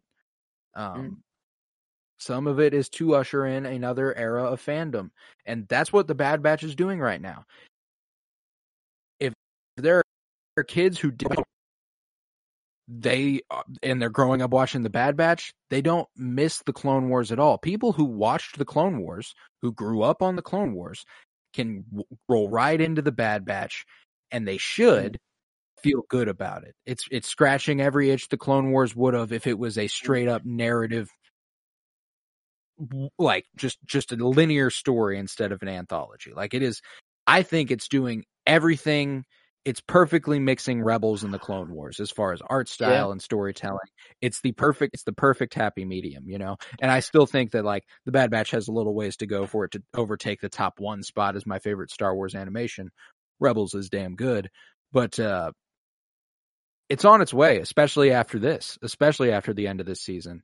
Um, it's it's it's already been my two, but now it's it's even more firmly my two. Yeah, I'm I'm definitely there. I, I put it above Clone Wars, just for how con- like seasons one and two are both incredible, and they they're like incredible in their own right. It, it, see, Clone Wars, you you got it's just a lot. You know, it, it is like anthology. It's just a different kind of show. You know, you're not getting a linear story, so it is really different. Um, but you're totally right with like it's the happy medium. You're getting to go around the whole the found family, like, yeah, every- travel with, oh, with it's- each other, live on a ship type shit. Yeah, it's perfect. And it just I I really hope we get, you know, many of seasons of this or whatever happens, you know, with with the batch. I, I just need more. I need more of them. Um I love I don't know. Batch, man. They're- You think we see like Omega like I mean, I guess we see Emerie that old. I'm assuming we see Omega get that old. I don't know. Like do we stick with Omega at this age? Like how long do we stay just at least at continuously least another season. Because if, if like like I said, Yeah. the story they're telling with the seasons one and Mhm. two has not been fulfilled. Yeah, and until that is, Omega will be a child. We could take a Yeah. jump forward after this story is fulfilled, after Crosshair is brought back into the fold, Mm. after everything with Omega, as far as the whole Kaminoans wanting to hold on to her for some reason. As soon as that gets resolved, like then we can take a time jump. Then I'd be comfortable with that. Uh, Mm. But like, if we were to kick off next season and Omega's like, she's 18 now, she's not 12, like I'd be like, nope, nope. Yeah, Nope, that'd fuck be no. weird. Okay, I kind of want to get in just uh our predictions just in case we are right. We haven't we haven't typed any predictions in a while, but I think Hmm. um just tech being used somehow by Hemlock, um his body or his DNA somehow being used to convince Omega and Nala Se to do some science work. I see happening. Um and whether they that's trying to actually bring him back and all of his memories and stuff, I don't know. I don't want to say that you know he's coming back, um, but I think that that's. I think Hemlock. It, it the goggles weren't the only thing recovered. I guess is the only thing I'm saying is you know for sure Hemlock's lying about what he recovered at the scene. Um, and I guess No, I just I'm with you there. I'm lost on Emerie, like on the sister situation. Like I, I don't know. I don't know what to think of this. Like of because if I don't know. I guess I'm just going in circles with it because we just have we have no clue where she comes from, why they were made, what their purpose was, you know, and maybe that's the whole secret in itself is why they were made or how they were made. Um, so I guess we'll just have to wait really to see what this sister situation is about because like Omega is she was born at the same time as the Bad Batch. Is she considered like actually a mem like one of Clone Force 99 or no? Like she's she's separate from Clone Force 99, right? we think like that's our thing that like everything we've ever speculated about like uh, oh does she have an enhancement oh what it like we've speculated that she was part of the batch because of an enhancement of some sort but that's never been confirmed you know like we've uh she's been confirmed to be older than the bad batch actually not born at the same time uh, okay. so it's like I, I I don't know. Like I don't know what to think about uh what they could, Could- possibly be doing there. And what's her sister's? I already forgot it. Emerie. Emerie is Emerie born? Is she? I mean, she looks older, obviously, but Omega So ages that. slower. So, like, w- were they born at the same time? Actually, you know, like, Yeah, there's there's no telling, man. You know, like is uh is Emerie some sort of experimental unit where they uh they escalated the growth immensely compared to what they did with the uh compared to what they did with the clones because at the beginning of Attack of the Clones it's been 10 years since the commissioning of an army and the clones are supposed to be about 20. You know, like they they age twice as fast. Is there any chance they increase that? They they get even get even ah. older and I guess my other my other theory is that somehow Narkina Five is involved, and that's where all the clones are going, and they're sending them to, you know, similar like maybe it's not Narkina Five actually, but it's just one of the other things that many people were sent to. Like we see in Andor, whenever like you're you're you're kind of you go to court. And then you're sent to wherever, but Mm. you're like, sh- it's like a shipping depot, you know, Yeah. and like it goes off into many different branches. And maybe one of the branches is like if you're a clone, you obviously go to the clone prison where you make Yeah, right. whatever, and you know, so it's um in Andor we saw the Death Star being built, and that's what Narkina Five was for. But maybe the clone prison is building the Final Order, you know, starting now. You know, Yeah, what if thing. they're all the Um, yeah in uh the ac- the acolytes at the end of the Rise of Skywalker? yeah, it's not know? actually the Sith. Like a bunch it's not clones. actually Sith. It's just like, hey, we need to look scary, so we just need to start stockpiling clones. We need a big crowd eventually for this fight. I want it to be badass, so I need all you guys to get in these cloaks and start chanting whenever I tell you to. All right, let's. I've do it. always just I've never even considered that to be actually all the Sith. I've always just taken that to be people who are Sith cultists. Like they fo- they worship and follow the Sith, and they are actually Oh. Oh, I thought it was just like all the Sith souls, you know. I don't know. I just thought it was just kind of like the embodiment of all the right. Yeah. right. Well, no, yeah, I guess you're right. It probably would just be the sick, actual, real followist people. Would he let him on Exegol though? You think? That many people? I I think there's a distinct chance that they Just they people, just already followers? existed. They already exist. Like Oh, they just live forever there? Yeah, who are just They just worship they, the Sith, and they're this. just. This is their thing. They worship. I the guess yeah, Sith they live for. Oh, damn! But that that's the cool thing though, is that like even with Mando and all the gripes I have, whatever, and Bad Batch, they are like contextualizing the sequels in a way that's like only enhancing them. It's only making it better. You know, um, you can say whatever you want about the sequels, whatever, but like it is getting me to think of like I'm I'm cool with Palpatine being here now because it's it's making all this cool story. You know, like that's the main gripe everyone has with the sequel. Like somehow Palpatine returned. Oh no, boo hoo. You know, like now it's kind of well, if we don't have Palpatine, we don't have this Omega storyline, and we don't have this cloning stuff, and we don't have all this cool shit. So it's like storyline. Yeah, whatever the fuck so- so I don't know. It's um it's enhancing the sequels, you know, and whether I don't think that's what they're trying to do with Mando or the Bad Batch, you know, but it's working so far. Um part of it. So, I think it's I think it's what a lot of the TV shows like the Clone Wars was meant to enhance the prequel trilogy and it did just that. You know, like uh it's okay for these things to exist to better the things around them. They also exist Yeah. to tell the story they want to tell, but like uh that's just an added little bonus that can come with Mm. it. But uh do we have any final thoughts on this season of the Bad Batch? Do we uh I guess do we want to give like overall favorites for anything? I don't know. Um, because I was trying to think maybe an overall favorite character is interesting. I, I think it'd probably be Tech, just because Tech he I mean he shined this season. Like holy fuck, Tech was on one. Obviously because they knew he would be dead at the end of the season, so they made him made him shine. I was actually thinking about Phee. Um, you know she's a sleeper this I don't know, like Phee is just like as a character just really cool.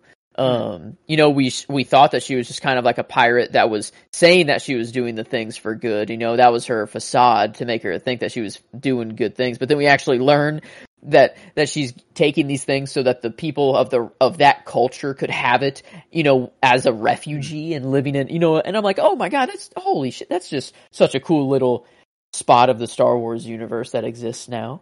Um, Yeah, but no, that, no, that- is a great character who was introduced. I would, if I was going season long favorite, uh, I, again going mathematics here. I think I picked Omega like eight out of sixteen times. Oh, that's uh, interesting. or Let's see. like that. I'm glad we're talking about this because that was what I was thinking about today. Was I was like, I would love to see a comparison to season one favorites of how many times Hunter was picked if we had done it. I, did we do it? I don't even. We remember. didn't do that in season one. Yeah, this is a I would be. I would love us. to see how often Hunter would have came up in season one compared to like this year. I don't know if anyone picked him. Like maybe maybe No, in the first couple ever got episodes. I I think I feel like I'd maybe picked him like episode one or two or Nope. some shit like that. No, Nope, he wasn't picked at all. that's wild. Yeah, Not not no, saying I'm mad not at at it. Like that's just wild. and he was because still a great one- character. It's not No, like they, yeah. they let him sit back, and I was so glad that they let him sit back. That was a, that was a major plus on this season of the show was allowing uh, Tech and Echo specifically to gain to, to actually have a story element this this season. It, it Hmm. made a lot of sense. It made me very happy, and uh, and the fact that he was still there, he was just a constant. It wasn't like he was sidelined. He was still in the episodes. He was there. He was supportive of his team. And he even made developments over the course of the season, even though he Yeah. wasn't that prominent. Like by the end of the show, whenever he's talking to Omega and he's like, Would you like that? Is that something you would like? He's he's officially done deciding for everybody. He is Mm. asking Omega what she would like to do. And if she says no to that, he goes, All right, then we'll figure he'd be like, Well then we'll figure something else out. Mhm. You know, like uh that's where he's at now. And I love that about Hunter's leap in development over the course of this season. Yeah, in all my talk of of Phee and she's a sleeper pick, I I couldn't, I can't give it to anyone other than Tech. Like I, it, it wasn't wasn't sitting right on the on the sheet. Um, but it's either Tech or Omega this season. Uh, You know, like Omega, she's not like it, it sounds weird to say, but like she kind of caused a lot of problems season one. She was a kid. Right. She caught. She didn't know what she was doing. She caused a lot of problems, and like it was, she well, was the, the reason general conflict of the you know? season was she was the one being tracked. So Yeah. But this season, she's the one pulling the batch out of the, a lot of the bad situations. Like she's Hmm. the one that's kind of coming in clutch most of the times. Um, mining all that If Ipsium.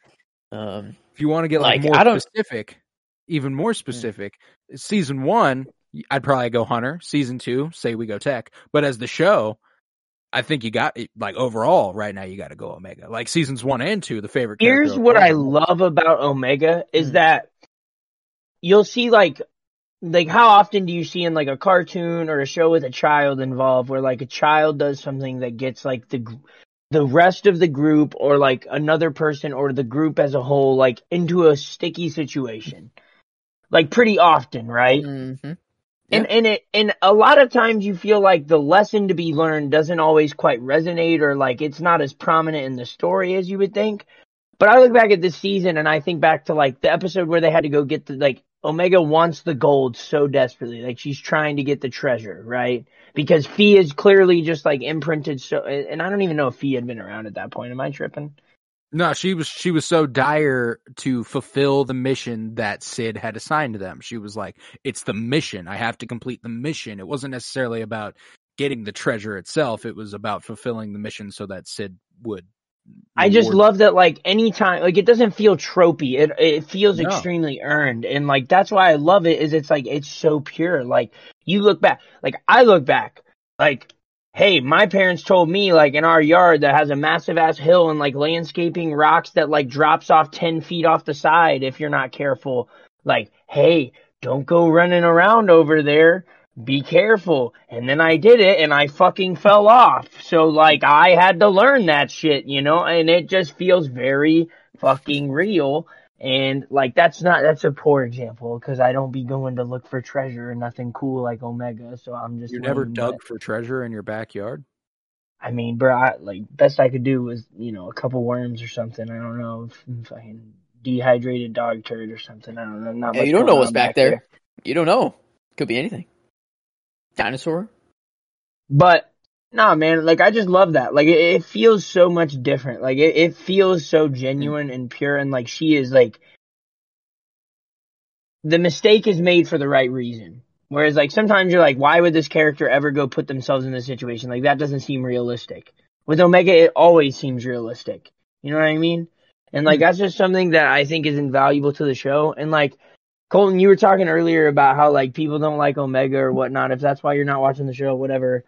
You know, what I think is so funny to me is it's like I just know that these people who hate this show because of Omega don't have children. Because it's like if you had children and they watch this show with you, they would fucking love Omega. And then what Yeah. would you have to say?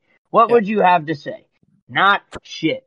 So like, Well, I, I, I'm of the mind that if you don't like Omega and that you are passionately hateful towards Omega, there are a lot of people who are like, straight up, this fucking ruins it. I fucking hate it. She sucks. You shouldn't have kids. You Yeah. shouldn't be around kids. Please don't repopulate. It is not good. No, yeah, I don't want I don't want the chance for another one of you to be running around, but I also don't want that child to go through having to be raised by you. Uh that's that more specifically, I worry for the child's sake if you if you have a child and you hate Omega. Like uh I just don't get it. I don't get how that could be a correlate. And I know people are be like that's so fucking dumb she's a fictional character. Yeah, you're fucking dumb. So uh, Exactly. She's a fictional character and you hate her. Yeah. Yeah. And a child at that. A child fictional character that you hate? Goddamn idiot. You goddamn idiot. Oh, you're so fucking dumb. Oh, you're all fucking boring. Uh, but, uh, do we have any last thoughts on the Bad Batch season two? Hmm. Man, that What a season it was. I mean, it's just like Mm. you really just feel like it brought the heat the whole season. Like, like, like not much like taking just a episode off, you know. Mm. Like that's rare. Like, it's hard to do in television. I just wish like it would get the shine. Yeah, man. These three, like, really. I remember at the end of season one, I was like, God fucking damn it, I'm gonna miss the Bad Batch, and I'm I'm there again. I'm Mhm. there again. You know, Gotta wait a year. It's been three months that we've been watching this show, year and some change, year and a half, probably. um, Mm-mm. depends on how long they've been grinding on season three, if they have it all. But uh, man, regardless, I loved this show. I loved this season, and uh, I'm so excited to get more of it. But uh, that concludes coverage of the Bad Batch season two. Rebellion's Bloom for the next three weeks is going to go back to being just the Mandalorian. We're going uh, next week. We're doing the Mandalorian season three episodes five and six. We're going to double up since all we did was the Bad Batch. Obviously, we couldn't help ourselves. We did talk about the Mandalorian Mm. quite a bit, but not this episode in specific. So we saved all that. Um, so you have that to look forward to next week in conjunction with episode six, which I'm pretty sure is to be directed by Bryce Dallas Howard, who has a fantastic track run on uh, track record on uh, the Mandalorian so far. She also did season one, episode four, The Sanctuary, and she did the episode where Bo-Katan was introduced last season, the se- the, the the the the heiress, the heiress. Uh, Mm. that was the one she did, um, and she did fantastic work on both of those episodes. Seven and eight will be directed by Famuyiwa, who has again, an incredible track record on this show so far. And uh, Mm. I can't Hey. fucking wait. Nice. Yeah, that's that's nice. That's nice. She's she is very good. She has a lot some Black Mirror episodes as well. Mm. Um, that she did pretty good on. I remember. She's also Um, in the Jurassic World movies. Oh yeah, that's right. Mhm. Um, Mhm. Oh man, she's Very she's talented woman. talented. Yeah, wow, talented she she does it all, huh? Yeah. Um, Yeah, Bryce Dallas Howard's the shit. Also, the daughter of Ron Howard, who uh, was in American Graffiti, uh, co-show created Arrested Development, uh, directed Willow in 1989 or 88, Well, uh, god damn. directed Solo. Talented a family. Star Wars. Talented family.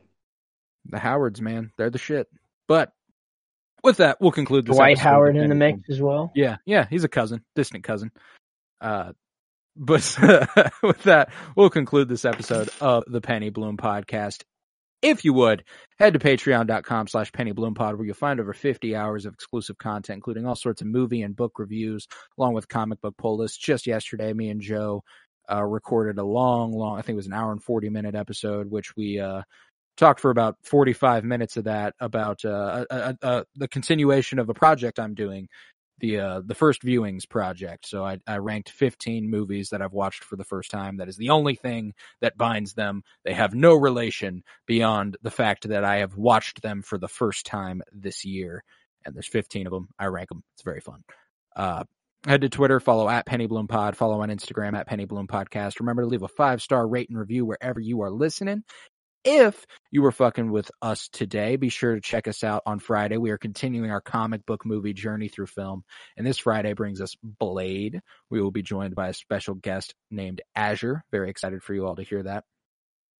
Uh, Monday we continue Winter is Blooming. Uh, this this next week will be uh, we're rewatching Game of Thrones. It'll be season three, episode three next Monday. Um, we've got a lot of stuff in the pipeline. We're working on top 100s. We're working on all sorts of stuff. So you fuck with us today, you'll fuck with us tomorrow. I guarantee it. Stick around. I was Colton Robertson. I was joined by Joseph George. Thank you very much, homie. Oh, thank you for having me. It's always a pleasure to be here. Oh, and it's always a pleasure to have you. And on the screen below me that I can see and you cannot. Thank you very much, Kate Beasy, Kyler Barnett. Absolutely. Absolutely. And thank you guys for another excellent season of the Bad Batch covered. That is 32 episodes of the Bad Batch we have covered as a team, which is uh very, very cool. Boom. Boom. That's sick. Boom. Let's see. Bad Batch season two. This episode will be hmm episode 360, I think, is what this episode will be. A full circle, baby. Let's go. That's that's kind of poetic. Um, Let's see. When was the first episode of the Bad Batch? Gotta be like one. I'm 180. guessing 183. if it's 180, that's nuts. That'd be a long. It's not 180, is it? What what what do you feel like? Like his uh, his guess was 180. What's yours, Joe? I was gonna. s- Oh, I was gonna I say said- around said- 180. I said was- 183 I was gonna say to be exact. 91. Season one, episode one of the Bad Batch was episode 91 of this podcast. So I was like, I, we did like double the amount of episodes from where I guessed and what it actually was. Nearly. Oh my god. No, no, like literally. That's wild. It's wild. We have Wild. putting in work, Colton and Joe, especially me sometimes. Yeah, that 52 know. year journey through film and the comic book journey, like uh, at least an episode a week, most of the time too. That'll happen. That'll happen. Sometimes That is- five. uh, I, I really five- just feel like we started doing this like a year ago, which is what's wild. Is like it has dawned on me that like I've moved into an entirely different apartment. I signed, re-signed the lease on the oh original apartment that I started Mhm. recording this podcast in with you guys. Fucking wild, man. I mean, shit, going back to the been- Mandalorian, like uh, that'll be an even crazier. That'll be an even crazier jump. The Mandalorian season one, episode one. Let's see when that was. That was. All right, chapter one. 69. No, that probably. Is it even that high? Is it lower? It has been over 300 episodes since The Mandalorian 60? episode 1. It's less than sixty. It's 41. Damn, that's a long. That's a lot of episodes. Man, dude, we a lot of recorded, hours. You, you and slash we have recorded so much shit because like I remember like we did WandaVision, we did Falcon Loki, Winter we did yeah, dude, holy fuck.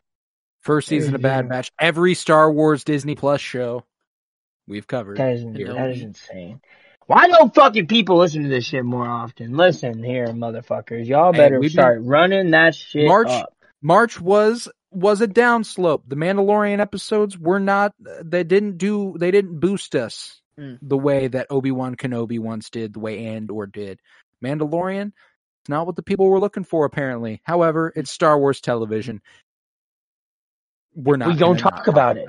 Yeah, And we, don't talk about it. Regard I I often say that I I don't exactly do this for the listeners. While I appreciate you guys and it makes it very very fun that you do in fact listen, I do it because I like doing it, and that's uh that's that's the approach most content creators should take. Um, Because he really just likes talking to Joseph George and Beasy. that's a fact. Yeah, I like talking to my boys. Gives me an outlet to let whatever's going on up in here out into the world somewhere. You know, it's Hey, it's- Joe, you know what? hey, man, for every time you say some shit like that, there's a gotta be at least one person who listens that's thinking, hey, you know what? I like what he's saying. Hey, it's coming There's gotta, through be, one there's day. gotta be someone out there too that's like, I can't believe someone else said it. You know, there's Hey, someone out what I'm there who actually thinks the same too. I wanna I hope they find Hey, this podcast. And I DM hope they me, find, find, me. podcast. We got to create a group. If you, if any of my theories were your own, you are you're you're too lost as well. We need to All find right. each other. Hey, super Um, niche so- reference coming here, but do you guys remember Scooby Doo 2 Monsters Unleashed when Shaggy even gets out of the fucking Well, of mystery machine limousine and he looks over and he's got a whole crowd of Shaggy looking ass Yes. motherfuckers and he's like, hey, hey, hey. That, Yeah. That's gonna be Joe when he finds all his people that out there Yes. that believe in the shit he's talking about. And I'm going to be dressed in the Velma or- skin tight orange jumpsuit just cuz. Colton, Uh, don't you say that because listen here, bro. That is when my love of Linda Cardellini started. And look, Wasn't it for us look, man, I can't be any more attracted to you than I already am. So just, Aw, just we can't have that, man. We can't man. have that. We can't have that. I'm about to change lives. But with that, we will conclude this episode of the Penny Bloom podcast. Remember, peace, love, and bloom, and always praise the bad batch, bitches.